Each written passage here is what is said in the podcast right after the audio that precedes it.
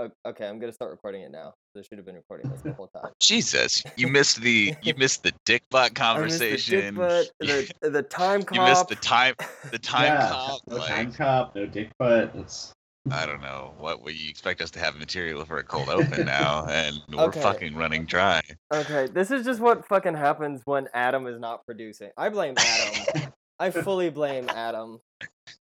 Fuck you, Adam. Get a job. I mean, yeah. he he went to law prom last night. It's really not his fault. Um, he he got all the liquor he could drink for like seventy dollars. Uh, Mm. law school. Pro- that just sounds gross.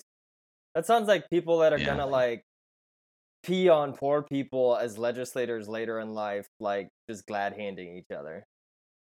See, I just see it as a bunch of really like sweaty white guys all just drinking at an open bar and getting down to some really weird, weird '90s tunes. it's it strikes me as a bunch of people who joined the Young Republicans Club in undergrad, the kind of people or that the are Young like, Democrats Club. Equally awful people. Yeah, Like, Are you are you describing like- like? Are you describing like the memes that are like of the some of the "Make America Great Again" college kids, and they're like, "What does this smell like?" No, not those people. I'm talking like the people who are part of the Young Republicans or Young Democrats, just people who would like happily work to, for a member of the other party if it meant they got a job as, as an intern for a congressperson, or people who like process more than they care about the actual politics. You know, yeah, the people who just that's want to be like a law politician. prom is like. Yeah. Yeah, the people who are politics nerds, not like with any ideology. They're just the West Wing people. You know. Uh, I I, I have Unlike, something unlike us. open actually. the pure politically people. Unlike us. No, I, I meant to tell you, Carl, about uh, the speech and debate tournament I was judging um, this weekend. Uh, this is a good, actually good material for a cold open. I forgot about it. Um, kind of We're already recording. Oh, are we? Fuck. Um, I mean, we can clip it. You know. yeah, but um, so I was I was judging uh, debate districts here in Oklahoma, uh, high school debate districts, and they ran a policy debate, which is clearly the better debate. okay, Um, get off they, the pod. I also have I also have a story about a Lincoln Douglas round that you'll very much appreciate. They forced me to vote on like um moral what was it? Their criteria was like uh limiting they they were negating uh, UBIs and like universal like universal ethics. And so they were like uh moral um, obligations have to have a bright line at feasibility uh for Oh, see, that's what like, when you- you bring this fucking bright line shit into Lincoln Douglas. You miss, you miss all the Kant, Kant puns. You know, it's not good. no, I feel you, but like she argued for like utilitarian, like the, the negative argued for utilitarian ethics, um, which basically I had to vote for because she uh, it was it was more of a feasibility argument on how you're going to like um, fund because the the affirmative never really defended her case very well and didn't attack the other other cases criteria. I don't know that much about Lincoln Douglas, but at the end of the day, I was forced to vote on um, in enforcing uh, utilitarian ethics via government standards, and I felt really, really dirty. Like I needed to fucking take a shower after that round. Yeah, that was like all you had to do. I mean, it was with the UBI, you know what I mean? So it was like, oh well, we should use the utilitarian calculus, and you know, it's whoever's gonna reduce suffering. And I'm like, in what fucking world is government-backed utilitarianism of the status quo that you're advocating for, rather than a UBI going to fucking reduce suffering, please? Hey, the The- U.S. the government does a it does a great job of of reducing suffering. I know, that's what I'm saying, right? And so we're That's what like, we're those gonna death like, panels were for back They in like, the, the Obama years. a UBI will take away from like welfare and all the other things, and it, for whatever shitty evidence you're using for the test run of a UBI, welfare already gives out X amount more dollars, so it's net suffering. And I'm like, this is just so bad. Like the all the affirmative has to say because it's also a but like an eth- it's a it's a claim to ethics debate. So I was like, what the f-? like. All you have to say is, oh well, what about their ethical claims to profit? Like, can we just talk about those? The fucking corporations to you know fund the goddamn UBIs? That'd be Well, great because we're but talking that's- about automation. I mean, that's the funniest thing is that UBIs are like all these Silicon Valley people want UBIs just so that they can like stop paying people wages. They're just like, Yeah. oh, yeah, UBI would be go cool. in a micro unit apartment and live off their UBIs, and then Zuckerberg can just have everyone live in the giant Facebook Borg he's creating. Oh yes. where like every single movement gets recorded so that he can turn it into some data point for profit. oh god. No, well, the other thing was there was actually in, in the policy round, um, the one that I actually wanted to tell you about. I just had to tell you about that Lincoln Douglas because I needed to take a. Oh, made me feel really gross. I'm having to vote for that. But um, the policy round was necessarily uh, they ran a, a socialism aff basically about like advocating for a constitutional amendment to like buy back Fortune 500 companies, you know, um, uh, trying to create their own version of the undercommons, and then like in CrossX, the other team, the, the negative team was like, so are are the bourgeoisie allowed in, in the undercons?" And the aff said yes. and then And I was over. like- it's over. I was like, I just asked them as soon as the round was over. I was like, can you please like read the Wikipedia page on socialism Yes. before you run any case predicated on socialism? Because I was ex- incredibly excited. I was Okay, like, holy but- fuck, nobody is like running like actual like. Le- I mean, they're running like you know like queer But- theory, like but- shit like that, but they're not running any like actual But this is you know point. economic this is, this is why I mean, we, we run LD and Daily and shit like that. this is why LD is better than policy, and that's because you all just get these weird, like uncut, or, or rather, very cut sets of packets from like college students that do too much Adderall and write debate Okay, cases. and then Firstly, I don't read them was and you one of those them. college students. I, I do read them, and high school debate is dog shit. That is not an argument. Okay. I actually had one of the. Uh, I actually had a high schooler on a panel with me that was like, uh, he was he, he was judging with me, and we were just making up the jokes because the dude who was Wait, running the was a high socialism. schooler aff- judging it. uh, Okay. No, no, no. He was previously. I previously judged him Oh, okay. as a high schooler, and Yeah, he's yeah. now in college debate on the panel with me. Uh, I kept, uh, we kept making jokes because uh, Anthony Scaramucci jokes because the dude who was running the socialism aff looked literally exact like a Man, younger I version miss of Anthony I miss the mooch. Like I, I genuinely I, so much miss that the has been the worst thing of Trump's presidency is that we got something like the mooch and then it was taken away from us. You know, like No, Spice, Spicer is my true love. I will. Spicer always... is my true love. Mooch is like the, the the guy we cheated on Spicer with, so yeah, but but it's right. I mean the thing. With I want Spicer is- Spicer to be put in permanently as the press secretary for every president. He's actually uh, all right. He's the permanent press secretary for the White House Bushes now. Um, Uh, and no, but see, I, I was talking to yeah, well, I, I, was just, talking to that high schooler who was on the panel with me and was like, we, we just looked at him. We, we we looked at him after the round. I looked at him after the round. I was like, you see how bad you used to be? Like, it's not a joke that high school debaters are bad. But what were you saying about the mooch? Well, I'm just saying the mooch now is going back to his job as a he, he's probably he's going back to being a, a high school debater because that's how bad. You're not wrong. Oh Jesus.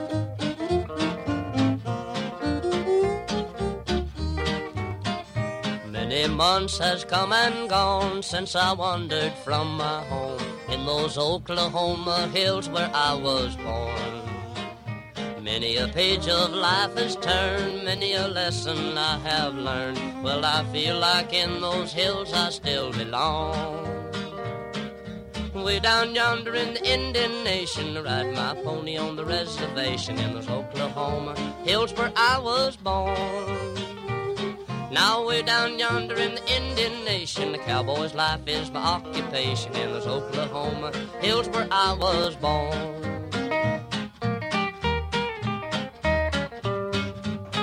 I'm Carl Roberts, and today we've got Parker Nelson and Stephen Lastman, and this is Red Star over Oklahoma. We are a small political and news podcast broadcasting about left politics and left Oklahoma. Uh, as you all probably already noticed from the cold open, Adam is taking the week off, and he's doing that to work on fixing up the recording of the Green Country DSA Candidate Forum.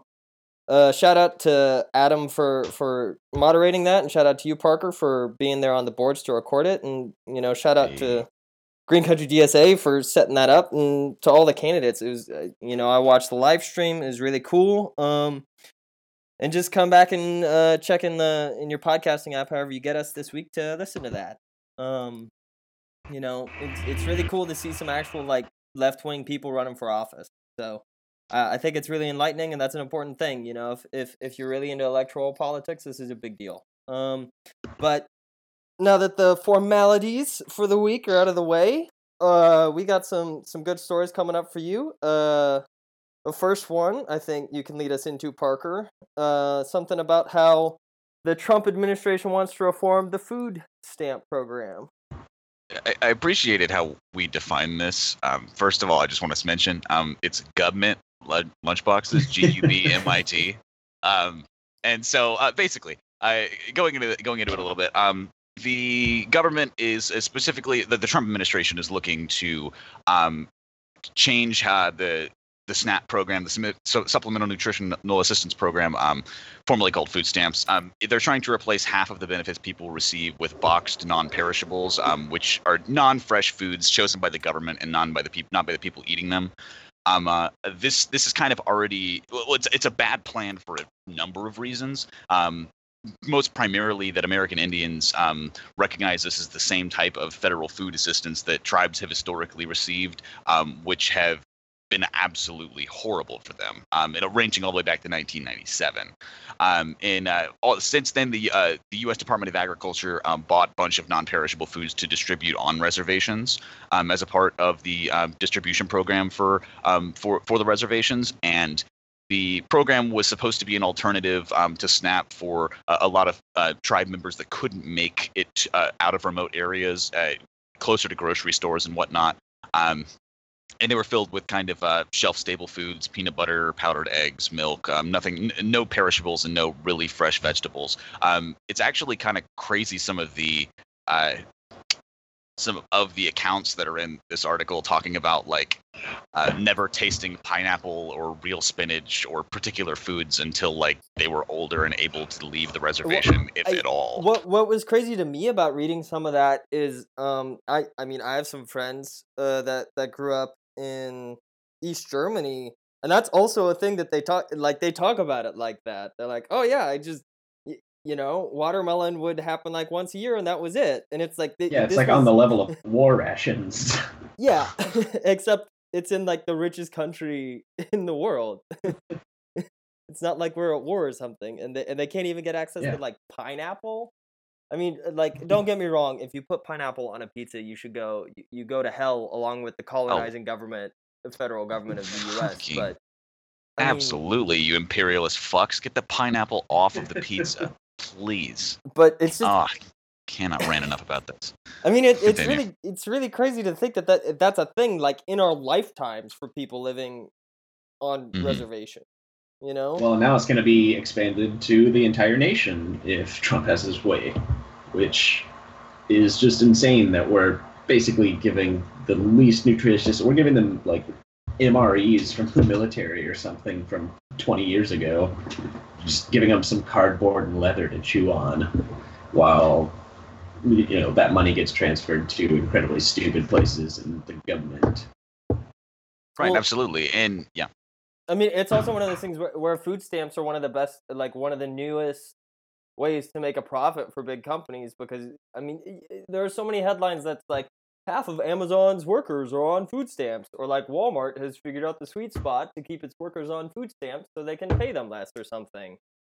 Mm-hmm. And, and I mean it's like it's this intersection between like government tyranny in terms of like you know, saying this is the only food you can eat. Like already, food stamps fucking suck. You can't get hot well, food with I think food that, stamps. That goes back to like what we were saying about UBI. The problem is, as soon as they're given something from the government, their companies are like, "Oh, well, that means we can give you less because we know that you can live without this entitlement, so we can reduce your salary. So now you have to have it." Yeah, that's that's actually really. I mean, that is that is exactly how it works is it is like how can we use government programs to get out of, of paying people like money that they need to live? And then i mean something like this is, is like that intersection where suddenly your boss is being even shittier to you than before and now you don't even get to choose the food you eat. Mm-hmm. absolutely. And it's it's it, it there's a, a little further implications other than that. Um, uh, to for for a little bit of statistics, American Indians and Alaskan Natives are uh, twice as likely to, as whites to have type two diabetes. Um, they have one and a half times the rate of obesity as uh, non-Hispanic whites, uh, according to government statistics. Um, and of course. Some scientists are paid to put out fucking material that uh, think uh, that think these health differences lie in what's called the thrifty gene theory, Oh, which Jesus suggests Christ. Native Americans have a genetic predisposition to obesity. Literal diabetes. race science. Come on. Literal like race science. literally, we haven't had enough of this. They're bringing up Have- the phrenologists too. Oh, dude, we did not. Yeah, I mean, but That's obviously up these diseases. Yeah, I mean, that's they didn't become Nazi prevalent shit. until after tribes were like a more processed Western diet. Like it's literally like uh, it physically hurts to actually read a lot of these. Like to, to to try to make arguments that indigenous bodies are somehow inherently susceptible to diabetes. Like uh, they're not. It's just the diets are not very nutrient dense, but as opposed to very calorie dense, which is a major problem. And um, sort of like SNAP, the the Indian Food Distribution Program is meant to supplement a family's food budget, which um, it, stati- like uh, studies have found that 60% of Native Americans who receive food assistance through the program rely on the government program as their primary source of food, um, as opposed to like a third of people enrolled in SNAP right now. So um, it, it definitely disproportionately affected them, but still will have a pretty major um, impact on everybody um, who's being supported by SNAP if, if these types of changes roll through. Um, so Does the article say anything about what the cost difference is going to be? Like Um, how much money they're cutting from the program? It doesn't really do a cost benefit analysis on whether or on how much money it would be saving particular people but i can imagine that processed foods uh, at the very least uh, it, it, it, it depends on um, when it comes to i guess vegetable fruits and vegetables definitely are, are along the cheaper lines as, uh, as, as long as they don't have their uh, organic label you know what i'm saying but Yeah. Well, what what what I'm thinking the case. um, What what amount of money could they possibly be saving from this, like at the federal level? I mean, the food stamps is already such an inexpensive program for the government as it is. Just trying to imagine like why they think this is where they need to be making cuts when we have so many other massive programs. Well, I, I bet money. I, I would be totally unsurprised if it wasn't even like a cut thing. If if it was just instead like a way to turn the food stamp program into a paycheck for a company that get it wins the contract.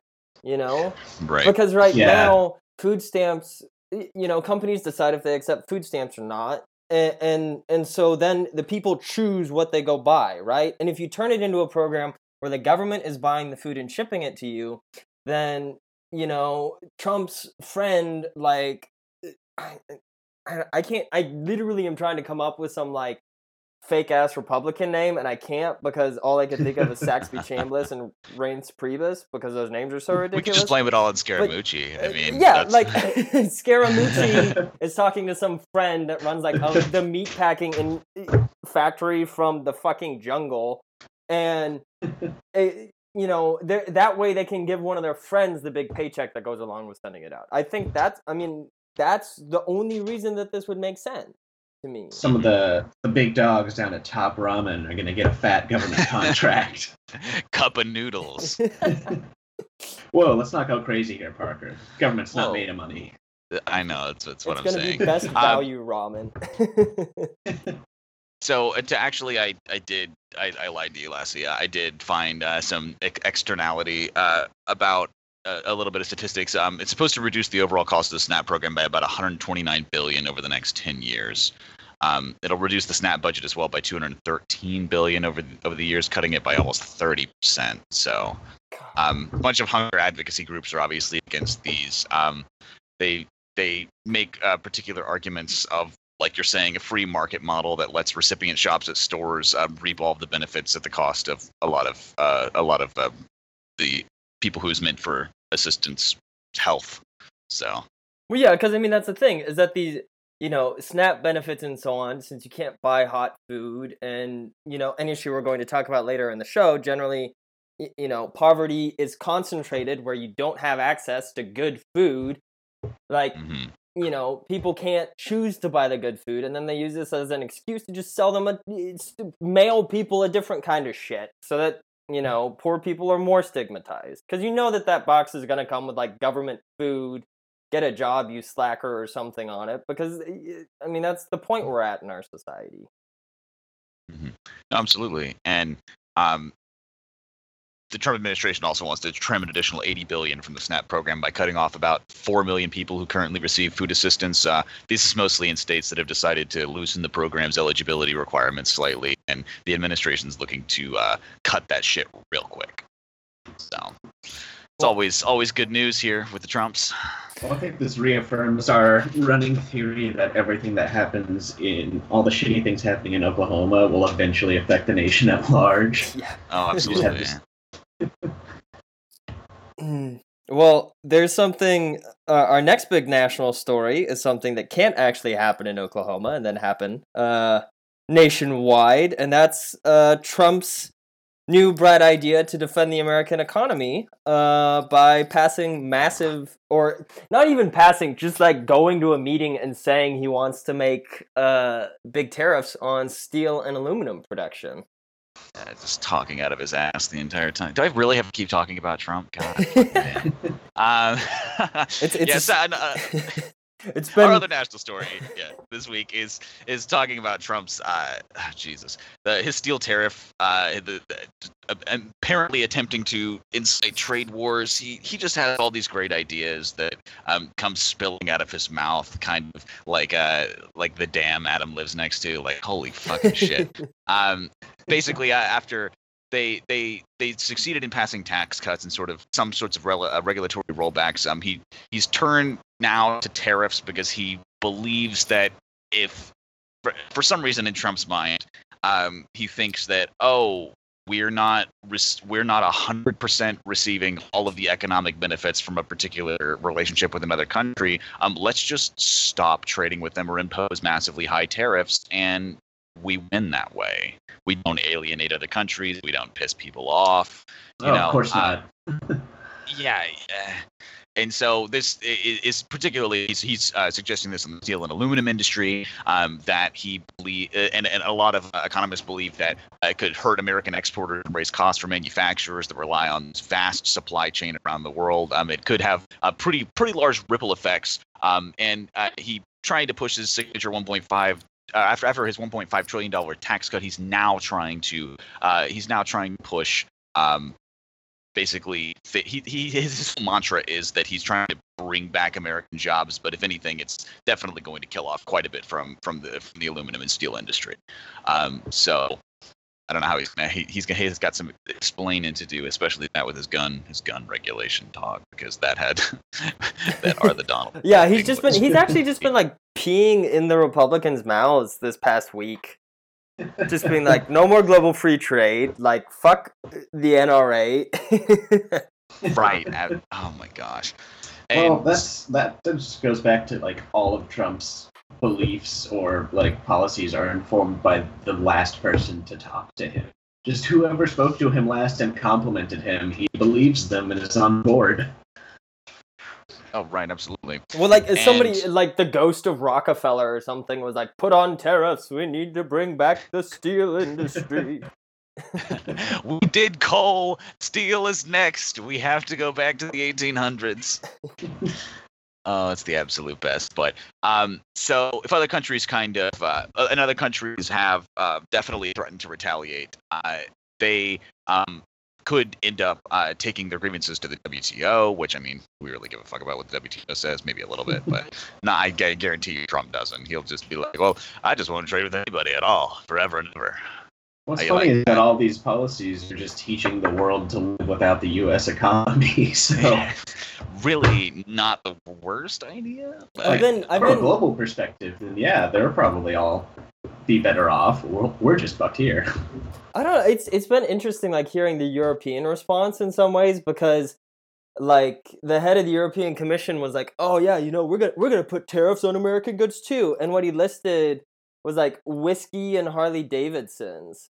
And the whole point of that was being like, "Oh fuck, fuck America!" Like he would have put a tariff on bald eagles if they were like a commodity. Um, but they're also like not important, you know. So on the one side, he's eh, they're like trying to make this thing where it's like, yeah, fuck Trump. And it'll probably work because I'm sure eh, eh, when Trump finally reads a brief or hears it on Fox and Friends that Europe wants to ban Harley Davidson, so like I They're going to start a protest by chugging whiskey and driving their Harleys through DC. I can't wait for the Secret Service report. Uh, the president would not stop chugging whiskey while driving a motorcycle. now Mike Pence is president.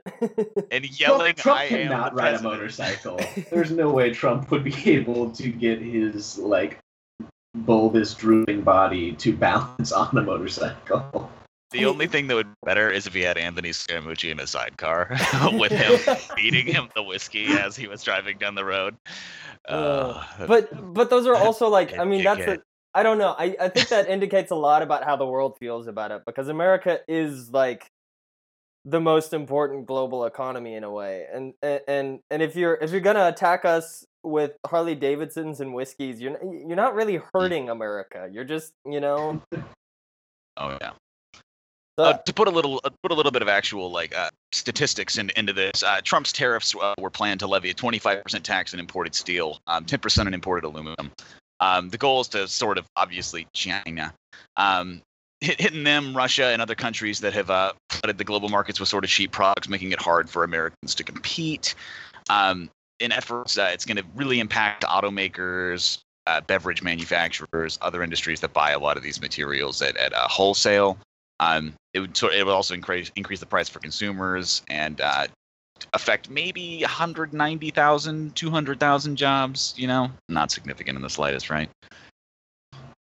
I mean, it's significant in the sense that like that's gonna increase the the Rust Beltification of of the Rust Belt, I guess. But I think That- a lot that of was those jobs. Well, yeah, I mean, I don't. I think that's past peak Rust Beltification. I mean, a lot of those cities are. It's gotten as bad as it's going to get. and Now they're diversifying, and not even like steel is not even a relevant industry in any of these major Rust Belt cities anymore. yeah, it's true. There's like nothing. There's nothing to bring back. They're, the industry is gone, and they've moved past it. That'd be like trying to revive our nation's water mills. Or like trying to revive the coal industry. Yes, another foolish thing. I think that his actual motivations for declaring a trade war is just because he's still mad about Alec Baldwin on SNL. I don't I don't know. I like this theory. There's some tweet floating around that happened like a long time ago in his presidency, and somebody was like, Donald Trump's making it the 1920s again. And I think that's what he's doing. You know, because like Hoover's mean- response to the Great Depression was if we just slap a bunch of tariffs on everybody, we'll be able to get out of this. And like that feels like a Trump thing, you know? Just like, oh, I- Absolutely. I mean, the food box plan definitely seems like something out of a Hoover bill. Uh, absolutely. And um, one way that the dispute could worsen, uh, according to the article uh, that we're going over this week, um, is that by provoking responses from Canada and Mexico, the tariffs could derail the current re- renegotiation of our favorite free trade agreement on the podcast, the North American Free Trade Agreement.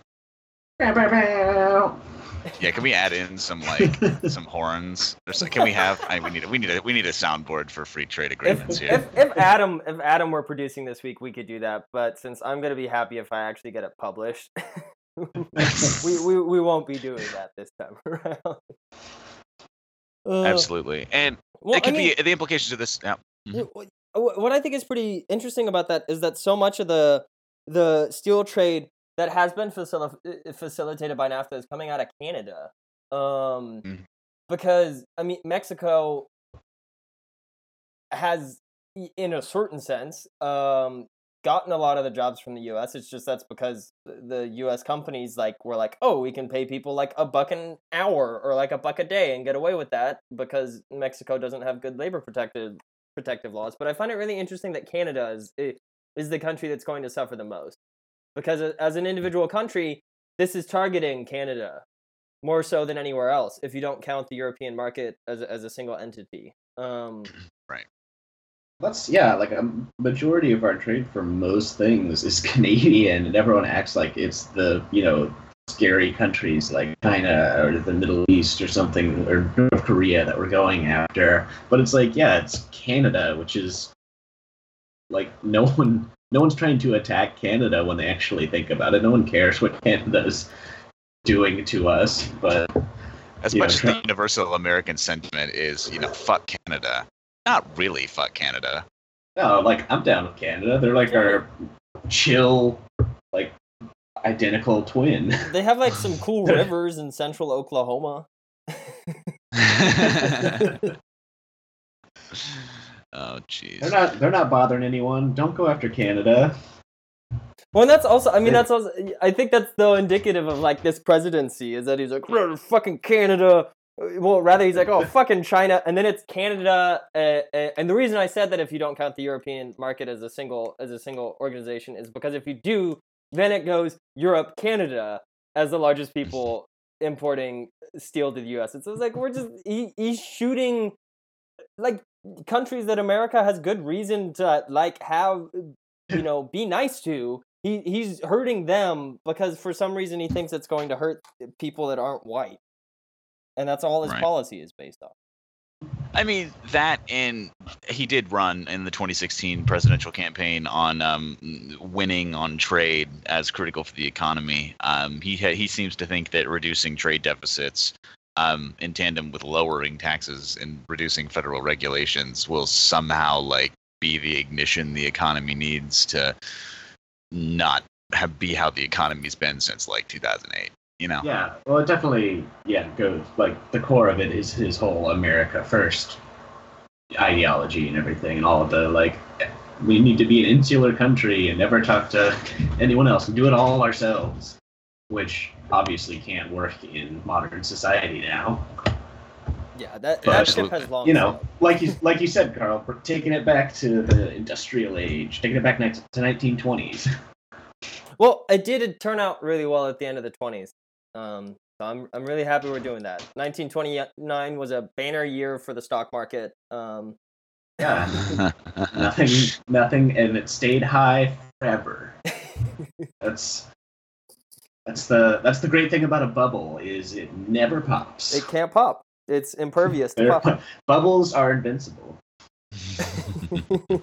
I mean, I, I'm going to be posting something uh, about uh, the necessary forgiveness of student loan debt unless we, you know, want the United States to collapse completely, um, as my pick of the week this week. But we, we won't talk about that. Did you? Uh, we also had you. You had something you wanted to talk about with uh, trade agreements, Carl, as a sort of a little bit of subterfuge, right?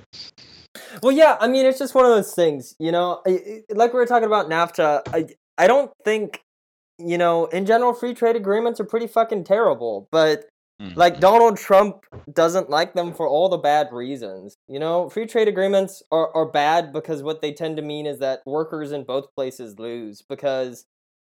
And like I was saying with NAFTA, what you saw with NAFTA was that a bunch of Mexican workers suddenly couldn't you know live eh, sub- eh, subsistence farming lives or, or or or produce for the Mexican market, right?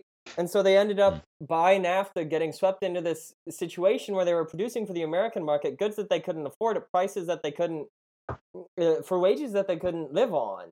But that also Right. meant that American you know that was bad for American industry for American workers because the jobs got moved to Mexico.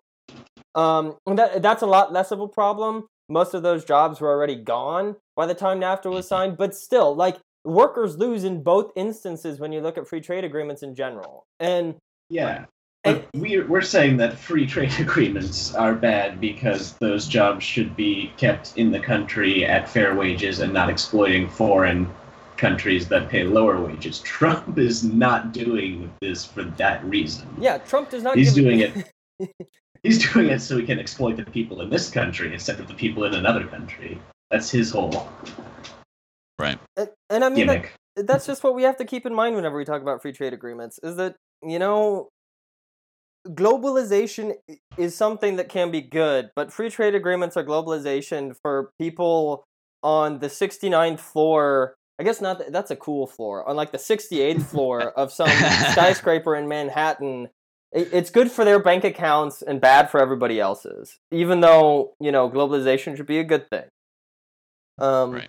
that, that's really all I had to say about it. Um, I think I think we should maybe move to hear some cool stories about what's going on in Oklahoma this week. Um, Yeah, well, the uh, theme of this week is food, and you know, we've shown how coming from Oklahoma, these terrible food stamps programs could be applied nationwide, but then going back down to the Oklahoma scale, how does this like how this lack of food can affect people just in local communities? Um, we're going to go to North Tulsa here.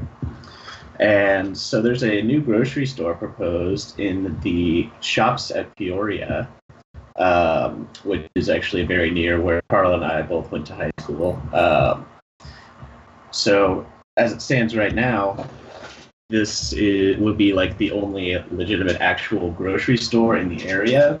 Currently, there's nothing else available to people in this part of Tulsa in terms of like an actual grocery store. It's all convenience stores and fast food. Um, in a very poor part of Tulsa, which, as we talked about, is often like where a lot of these SNAP recipients live. Um, meaning that they don't have access to the grocery stores that they need to actually use their food stamps to get healthy food. Or even people who aren't on it don't have access to like a regular grocery store where they can get produce. They have to get the prepackaged stuff coming from a convenience store or drive 30 minutes out of the way, which for a lot of people who aren't making a lot of money or might be working 60 hours a week is an, a huge inconvenience that prevents them from actually getting groceries that they need to have healthy diets. Well, and also, I mean, Um, if you, if you look at where this grocery store is going to be located, the closest one is the Reasor's at 15th and Lewis, and that is like a good Yeah, it's 10, 15 seven minute miles. drive. Yeah. It's it's not close, and if you're talking about the bus, that's like three hours with the bus to get to the Oh, closest it- food. Yeah, you have no way of getting there if you don't have a car. Try to get some fucking Uh, ice cream, take that shit home. Not a chance. No, a hundred yeah, percent. yeah, it would be. Better eat that on the bus. Um, but the article in coming from the Tulsa World says that the TEDC Tulsa Economic Development Council has awarded 1.5 million dollar federal grant through the city of Tulsa to build a grocery store at the shops at Peoria. Uh, the Tulsa Economic Development Corp has initially expected the funding to construct a Save a Lot in the southeast corner of 36th Street and North Peoria Avenue. Um, and so a Save a Lot is kind of similar to like you know Big Lots or a Dollar General or something like that. It's not like a grocery store, grocery store. And um, we put we put some other articles up on the list that we'll post, but uh, a lot of this is about the Dollar General economy, um, Well, yeah, because actually, at, at the candidate forum yesterday, uh, Charles Wilkes, who's running for uh, House District, uh, no, he's running for City Council District 3, I think it is in Tulsa, had to leave the candidate forum early to go protest a new Dollar General that just opened up on Pine, you know, less Yep. than a mile away from this planned grocery store. Well, so that's the problem. Uh, a lot of organizations consider things like a Dollar General or a Save a Lot a grocery store. So you can look at these maps and see an even distribution of grocery stores.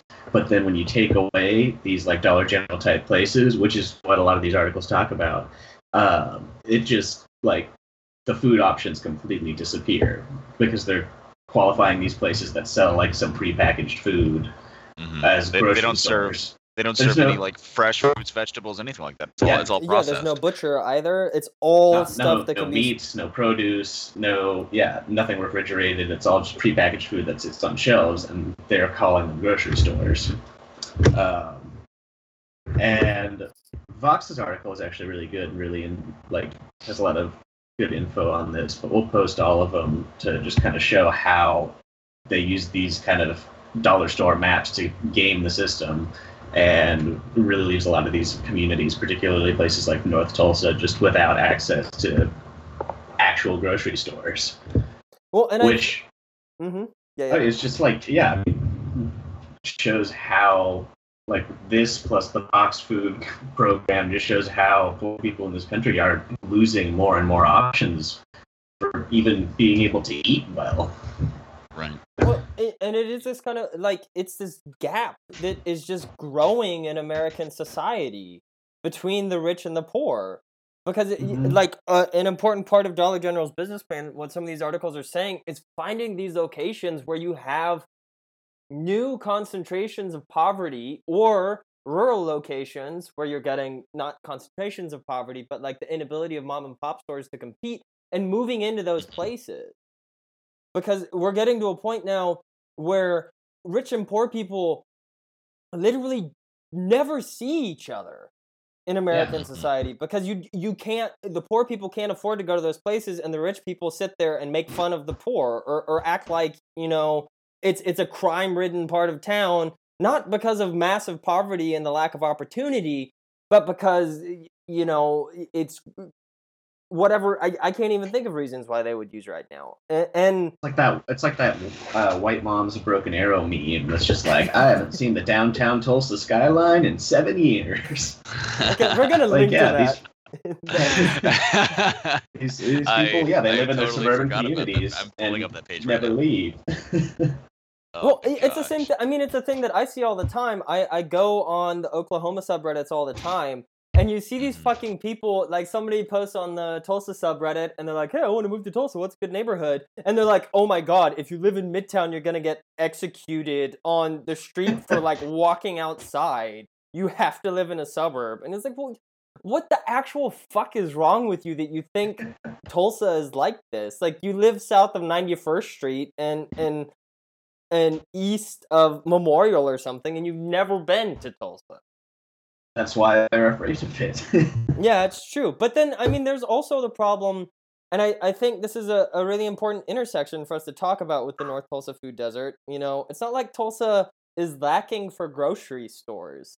Um, yeah, no, we've got tons of grocery stores, tons of like luxury grocery stores at that. At like, I mean, you know, you you don't have to go that far down Peoria to see Whole Foods and Trader Joe's and the new fancy Reasor's. I, I mean, I took that drive literally every day in high school to Booker T, uh, because I grew up on Brookside, down Peoria, and it's like a 15 minute drive, and you can see it so starkly. And the fact that now there are four grocery stores in less than a mile strip, two of them in the same parking lot in Tulsa, and, and and we're having trouble getting a grocery store to open that will stay there permanently north of Pine is is so indicative one of, of the serious lasting effects that racism in America have had on on communities of Well, it's color. definitely, I mean, it's hundred percent an issue of segregation. Yeah, it's Yeah. like still the implied segregation that has not been remedied since. and and the you were, legal struggling to segregation come up existed. with uh,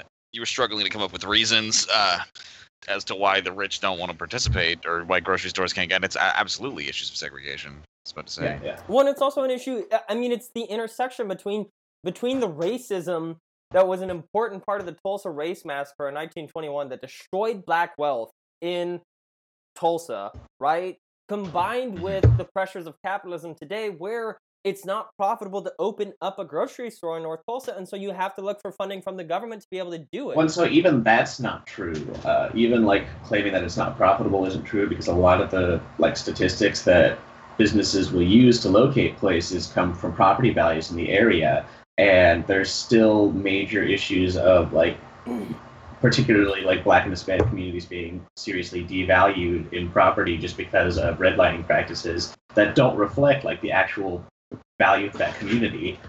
Um, like the the real like spending power that the community has. And so it's still like based on false reports on how low property values are and how like economically devastated an area is despite the fact that it might be a like decently thriving community.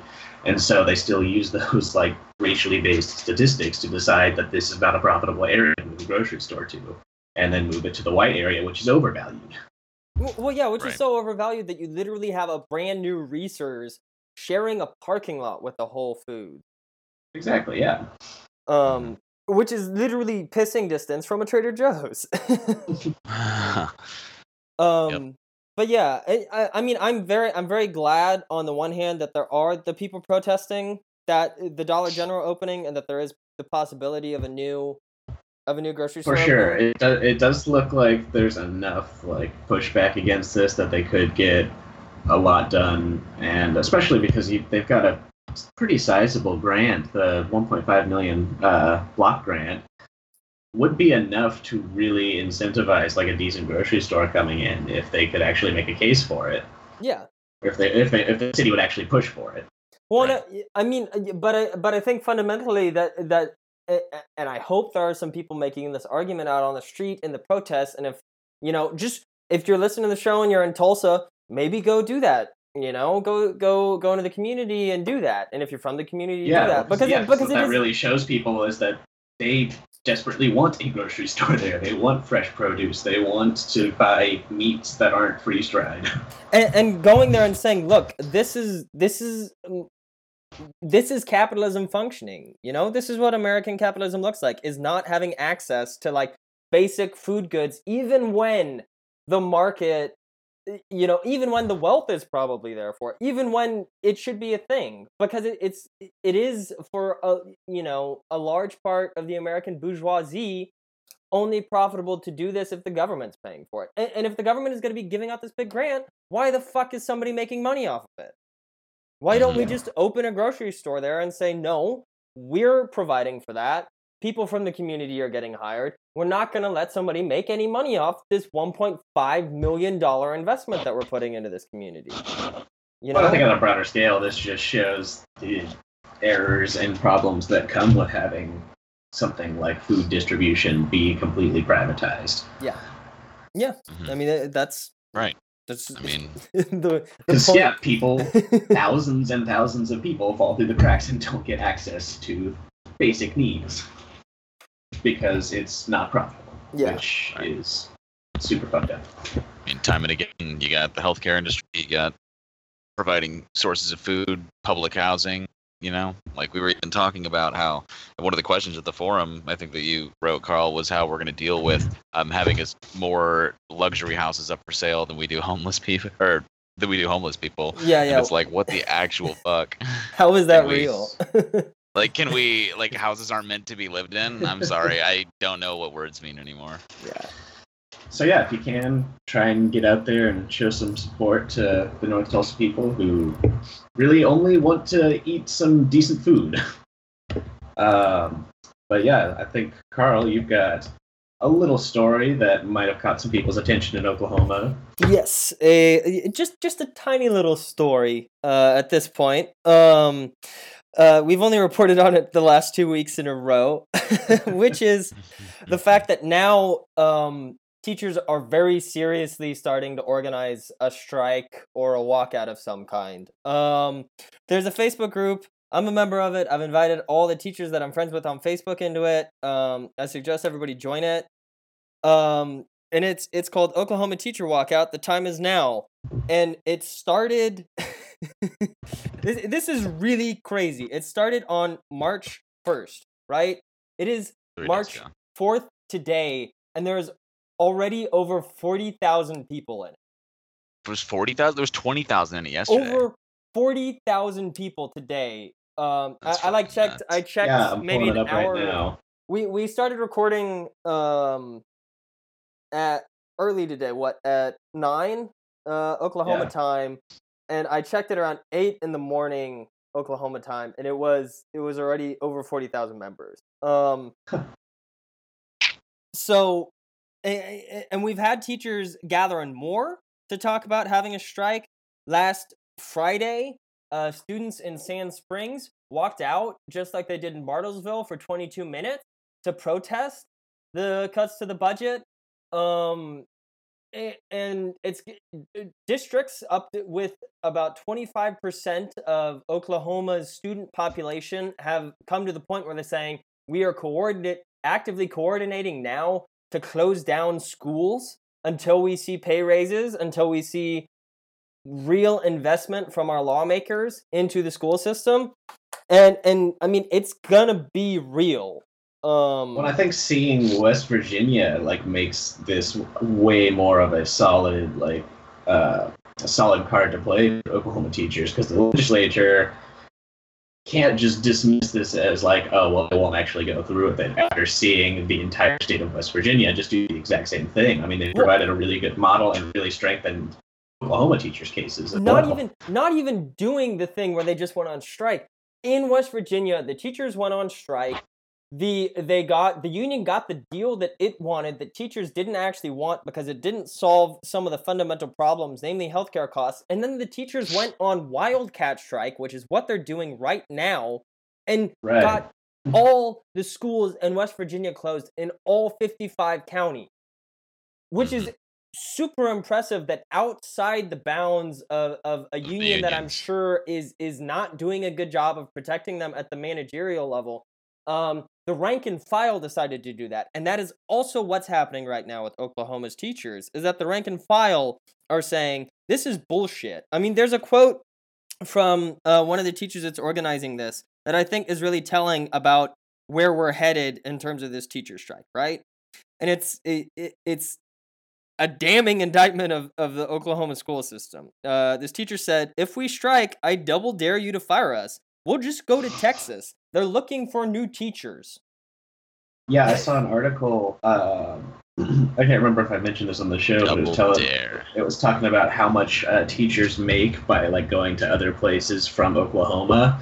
And so, um, from where I lived previously in Tulsa, Oklahoma, to where I live now in the outskirts of Boston, Massachusetts, a teacher can make forty-seven thousand dollars a year more by transferring to a Massachusetts school. Did you? That uh, is an entire other salary. That is- more. literally that forty-seven thousand dollars is the right around, if not like a thousand bucks more than the maximum an Oklahoma teacher can make right now with a doctoral Yeah. degree and maxed out in terms of pay raises over you know years of service to the public education system in the state of Mm, Oklahoma. Decades of service. And I mean, of course, it's like bad for Oklahoma to lose good teachers to states that can obviously provide for them a lot better.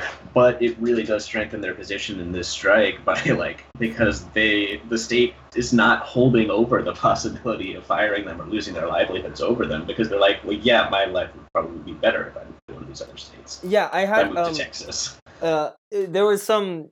Uh, I, I was reading some stuff about it, and there was a comment where a guy was like, "You know, I didn't really know what I was going to do with my life. I just finished college. I was looking around at jobs. I considered being a teacher, and then I looked at what that would mean after finishing college, and I saw that my part-time job at a shitty sports bar as a bartender was making me more money than being a full-time teacher in any of the school systems in Oklahoma. Like that is mind-boggling that that's there. And if you look at those pay charts, you know, if you have a college degree and you get lucky in terms of where you get hired, you can start at the top of where you'll end up as a teacher. And teachers Yeah. are Right. and and that's just one of the manifold problems that education has right now in Oklahoma. I mean, it's not just teachers. It's it's Administrative, staff, Administrative staff, janitorial yeah. staff. yeah, it's tons. um higher education. It is literally everybody that does not have enough money to function right now. Like we've gotten to the point where higher education in the state of Oklahoma, quote unquote public higher education, is getting around 10% of its budget from the state. Like that's not public. Mhm. Yeah, there is more money going into that grocery store in North Tulsa from the public purse than there is going into higher education in the state of Oklahoma by like multiple orders of magnitude as a percentage of what's going in Mhm. you know and and that's part of why the teachers are, are are gathering together to protest so i think i think it's really i think it's amazing that they're talking about this um and that they're getting to the point where it's just like no this is fucking over we are going to go on strike soon Well, I think the. I mean, it seems like there's been a serious decline in union power. Like, I mean, certainly within our lifetimes, you can look back to the 50s and 60s and even the 70s and see a time when unions were way stronger.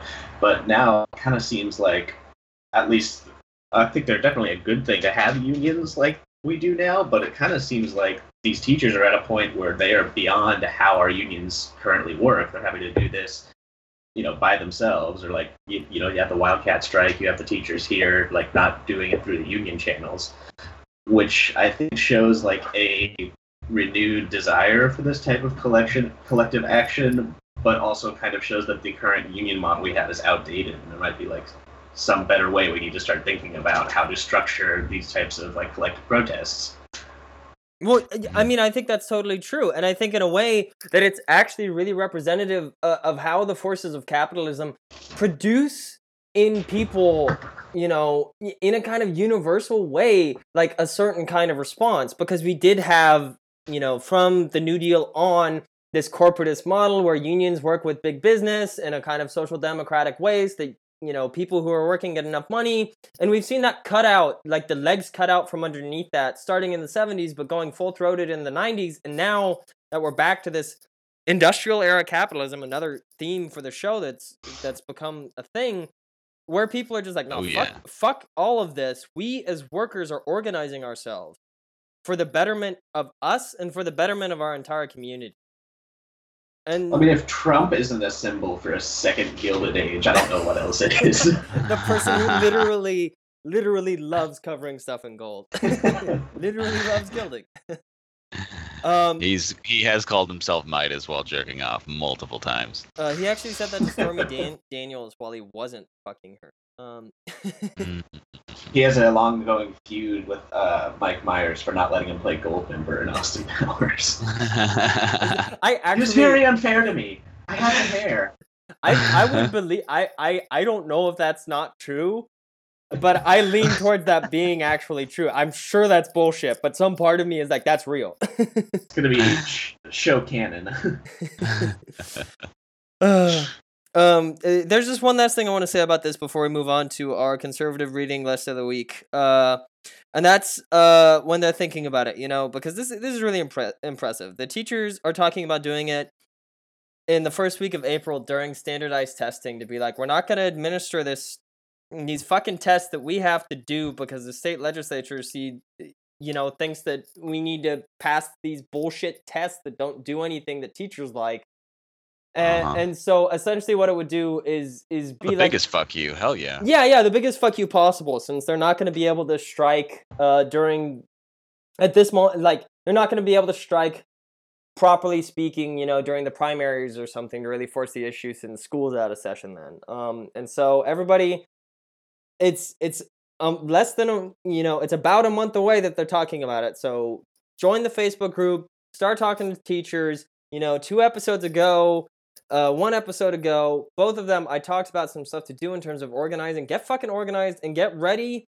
to get buck about a massive strike because it's it's Definitely. It's yeah. happening. I mean, now's the time to show support. It's yeah, it's gearing up.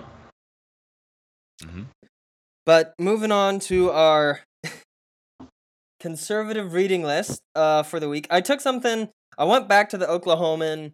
You know, it's it's the gift that keeps on giving. I had some trouble choosing this week though. There wasn't that much good stuff, uh, so I got a slow. this burn. looks like a good one. Yeah. Um, I got a slow. Oh, our burn. burn. favorite editorial board. How can Um, we stop? I keep looking. I keep looking at the Tulsa World, and they keep not publishing literal shit. So it's just not. It's not working out. You know. Every once in a while you get something, but had had to go back.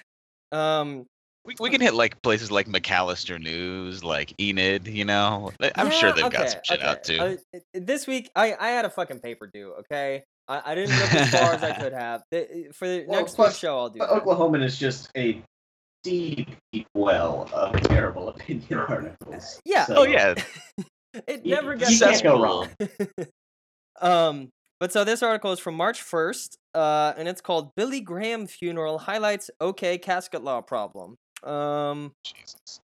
you know, uh, Ding Dong, the witch is dead. Fuck you, Billy Graham. That's my my take on Billy Graham, but that's all we need to say about him. I'll, ju- I'll just get into the article now. Um, it's a sign of his prominence as quote unquote America's pastor that Billy Graham's funeral services are receiving national news coverage. This includes stories noting Graham's remains will be buried in a simple pine plywood casket made in 2006 by inmates at the Louisiana State Penitentiary. The Graham family bought the casket for $200. I want to note Just that they as God would want it to. they like bring this into the story that like these people It in was one of the made by shittiest criminals. yeah in one of the shittiest like one of the few prison systems in america that can like go toe to toe with oklahoma's in terms of being terrible and they're like oh that's just a thing that's not what the story's about they just had to include that pathologically Just so you know, it's made by slave labor. Yeah literal slave labor And it's it's in a simple casket as opposed to some complex Billy Graham like voodoo mechanism that can uh, hoist his body up if they if they do choose and marionette his ass. Uh, which they should do so that we can, you know, all like pee on it or something. Because fuck you, Billy Graham. Um, but let's keep going. Many have cited that as a sign of Graham's humility, but the casket story raises another point worth noting. No, not the thing about the fact that it's made in prison. Uh, very important edi- e- editorial note from me here. Graham, Um, Graham decided he put in his will a. So you know, I want to thing- provide prisoners some labor. the closest. All right, when I die, I I'm trying to be I'm trying to be humble here. I don't want my I don't want my casket made by some professional casket maker. Like no, I want he the wants a humble casket, much. he wants a humble casket, much like Jesus, and he also wants some people in a chain gang to push the rock closed on his tomb. Except Jesus was cool because he cared about people, and Billy Graham did. Uh, but but let's keep going because this is this is a fucking curveball. After this, um, it's a good thing his family and the casket making inmates didn't reside in Oklahoma. Otherwise, this Yes, simple it is. transaction would have been illegal. um, now the point they're making here, I, I I also have to explain this because the point they're making here is that the only people who can sell uh, funeral goods in Oklahoma to other people are um, people who work in the funeral goods business, right? You can't just like you have to be a licensed mortician or whatever to do this. And so they could just have someone at the in, at the prison that did that, but the Oklahoman apparently doesn't doesn't understand that. Um, but this prison warden is like Elon Musk of caskets. He's disrupting the casket dealer industry. Actually, he's a lot like Silicon Valley uh, private prison people because they just refuse to pay people the minimum wage and then think that that's like a, a business model.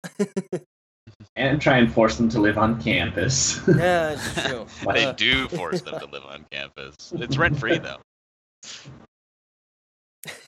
Ooh. Okay. Uh, continuing. Um, in Oklahoma, anyone engaged in quote the sale of any funeral service merchandise end quote must obtain a state license pursuant to the F- Funeral Services Licensing Act. Put plainly, if you're an Oklahoma business owner selling caskets to fellow Oklahomans, you must be a licensed funeral home director. And to become a licensed funeral home director, you must first you must finish at least two years of college plus a- a year long apprenticeship in which you embalm 25 bodies, then pass two exams. It Seems kind of fair to me that but I mean also okay um I don't know that What? doesn't seem like a big problem So, for Are they al- alluding to deregulating and being like, this industry needs any casket sold? No. We're in a casket shortage. Wait, it, it's it's it's better than just going in for deregulating. Um, well, actually, get to um. New Orleans might have actually had a casket shortage. after after Katrina, when uh the Bush administration did nothing, they definitely might have. Um, uh, but let- let's continue. Um, what do these requirements have to do with caskets? Not much, which is why Oklahomans can purchase caskets online from out of state companies, but not from an Oklahoma-based seller. Again, that I guess that's a problem. I don't really know what's wrong with that. Um, but I, we'll keep going. Uh, Oklahoma is one of only about a half dozen states to impose such a restriction. The law has long been a source of contention and has been credited with significantly increasing the cost of a casket in Oklahoma, particularly in the years before internet sales became common. In 2001, Kim Powers, then of Ponca City, and Dennis Bridges of Knoxville, Tennessee, launched Memorial Concepts Online, which sold caskets across the nation. But Oklahoma law made it illegal for Powers to sell caskets to fellow Oklahomans. Powers, represented by the Institute for Justice, challenged the law in court. While the Institute for Justice prevailed when uh, challenging similar laws in Tennessee and Louisiana, the group was not successful in challenging Oklahoma's law, which the courts ultimately upheld. Um, Is he advocating we go into a casket trade war within our state? we should really put a tariff on casket. Let's let's put a tariff on casket, okay? Don't we already have a death tax? And weren't we already talking about Austin Powers? Who the fuck Okay. is Kim? Obama passed a death tax to fund the death panels that put people in caskets. It's true. It's true. Uh, Um, but we're, almost done here, and this this is where the kicker comes in, right? Um, because there there are two very important things here in the last part. Um, but in upholding the law, the courts never claim the casket law provides meaningful benefit meaningful benefit to Oklahoma consumers. Uh, nota bene, the Oklahoma does not care about Oklahoma consumers consumers whatsoever. Um, but continuing. Indeed, when the 10th U.S. Cir- Circuit Court of Appeals ruled against Powers, it effectively conceded the contrary, blithely noting that dishing out special economic benefits to certain in state industries remains the favored pastime of state and local governments. What that 10th I mean, U.S. yes, Circuit it- Court of Appeals judge forgot is that it's also the business of local newspapers like the Oklahoman spending tons of fucking ink printing articles to the benefit of the oil and gas industry. R.I.P. Like- Holy shit. like this whole thing where they complain about this and the whole time they're like, "Oh my god, oil companies would be utterly economically unable to drill for any oil in the state of Oklahoma without Thank God we don't make plastic caskets, or Yeah. we'd be fucking appealing this bitch. Like, all right. It's just fucking crazy uh, that that they do this unironically in the Oklahoman. Um, but we're we're gonna we're gonna finish it out. Um, because the real kicker comes at the end. Um, after losing her case, Powers moved her business to Tennessee and now employs more than 130 people. Keep in mind, Uh, keep that in mind the next time Oklahoma politicians complain about fiscal concerns. When bad regulations drive jobs and tax revenue out of state, it means some of the state's financial challenges are wholly self-inflicted by those same lawmakers. I I don't really know what to say to that at, at this So, point. Are they pretending to have an epiphany? Are they stealing a lot of the verbiage from different places and don't really know? Like, there's a Facebook page, a Facebook group that I'm a part of that's you can just put words in any order you want, and I feel that I should link this article there you should. because well, also they're They're, claiming they're oh, trying to cobble together anti-regulation stuff out of this casket issue, and they're just like, well, this means that we should deregulate the oil industry, right? Well, and it also it feels like they're saying Oklahoma's structural budget deficit is caused by the fucking casket industry. Like, are you Yeah. joking? That's true. Uh, she employed, casket she moved her business to Tennessee and took all 130 people with her. caskets used to, you know, drive this state. That used to be the this used to be the casket state. Before Obama Now- came in and passed all those EPA regulations on caskets. Think of how many caskets the Chinese are building these days. Folks, we need to bring caskets back to our country. Casket dumping is the new Chinese economic model. Uh, that's what Chi- socialism with Chinese characteristics is. Uh, but no, it's just it, I don't know. To me, this whole article reads like the people at the Oklahoman understand that there's a structural budget deficit issue, but they just can't say what's causing it. You know? And- no, exactly, and that's what's stopping them from actually having good editorials. Is they can never point and say oil's fault. Yeah, they They're just, just, like, you know, maybe if we still had uh, good old fashioned casket makers. then it'd be okay. Folks, Uh, the blacksmiths in this country, in this state, have been driven out, forced to go to Colorado or out west to California. Well, clearly we need to bring back uh, the dust business to Oklahoma. Uh, that's when it was doing oh my god. It'll be here shortly, apparently, after we are bring back the the 30s trade war edition. Yeah. There's it's- going to be the in. new state of Oklahoma program: dig your own grave and save. It's public work. as long as you're not selling it, it's it's legal. Uh, no regulation. Um, but you know that Can you, can you read the last paragraph? I think it's actually pretty significant. okay. Okay, I don't know. I, I thought it wasn't that important. Um, defenders of Oklahoma's casket law insist it's a consumer protection measure. No doubt, tears will be shed at Graham's funeral on Friday. Tears of joy. But we doubt any crying will be ca- will be caused by alarm that his casket doesn't meet the strict quote unquote consumer protection requirements imposed on Oklahomans. See, I just picture somebody running into Billy Graham's funeral hysteric, right? and then they ask, like, oh my, were, were you close to him? And they were like, no, casket law. I don't give a fuck about the dead guy. Government regulation is strangulating the funeral market. oh my Uh, fucking gosh. Well, uh, to end the show on another hopeful note, just like the fact that Billy Graham's dead. Um, here are some socialist events happening in Oklahoma. Uh, Green Country DSA is having its first socialist school session on Wednesday, March 7th from 6:30 to 8 p.m. at Chapman Hall in room 330. And on the 11th, they will have a volunteer training for the Brake Lights Clinic. And whenever they get more information about that, uh, we'll be letting you all know.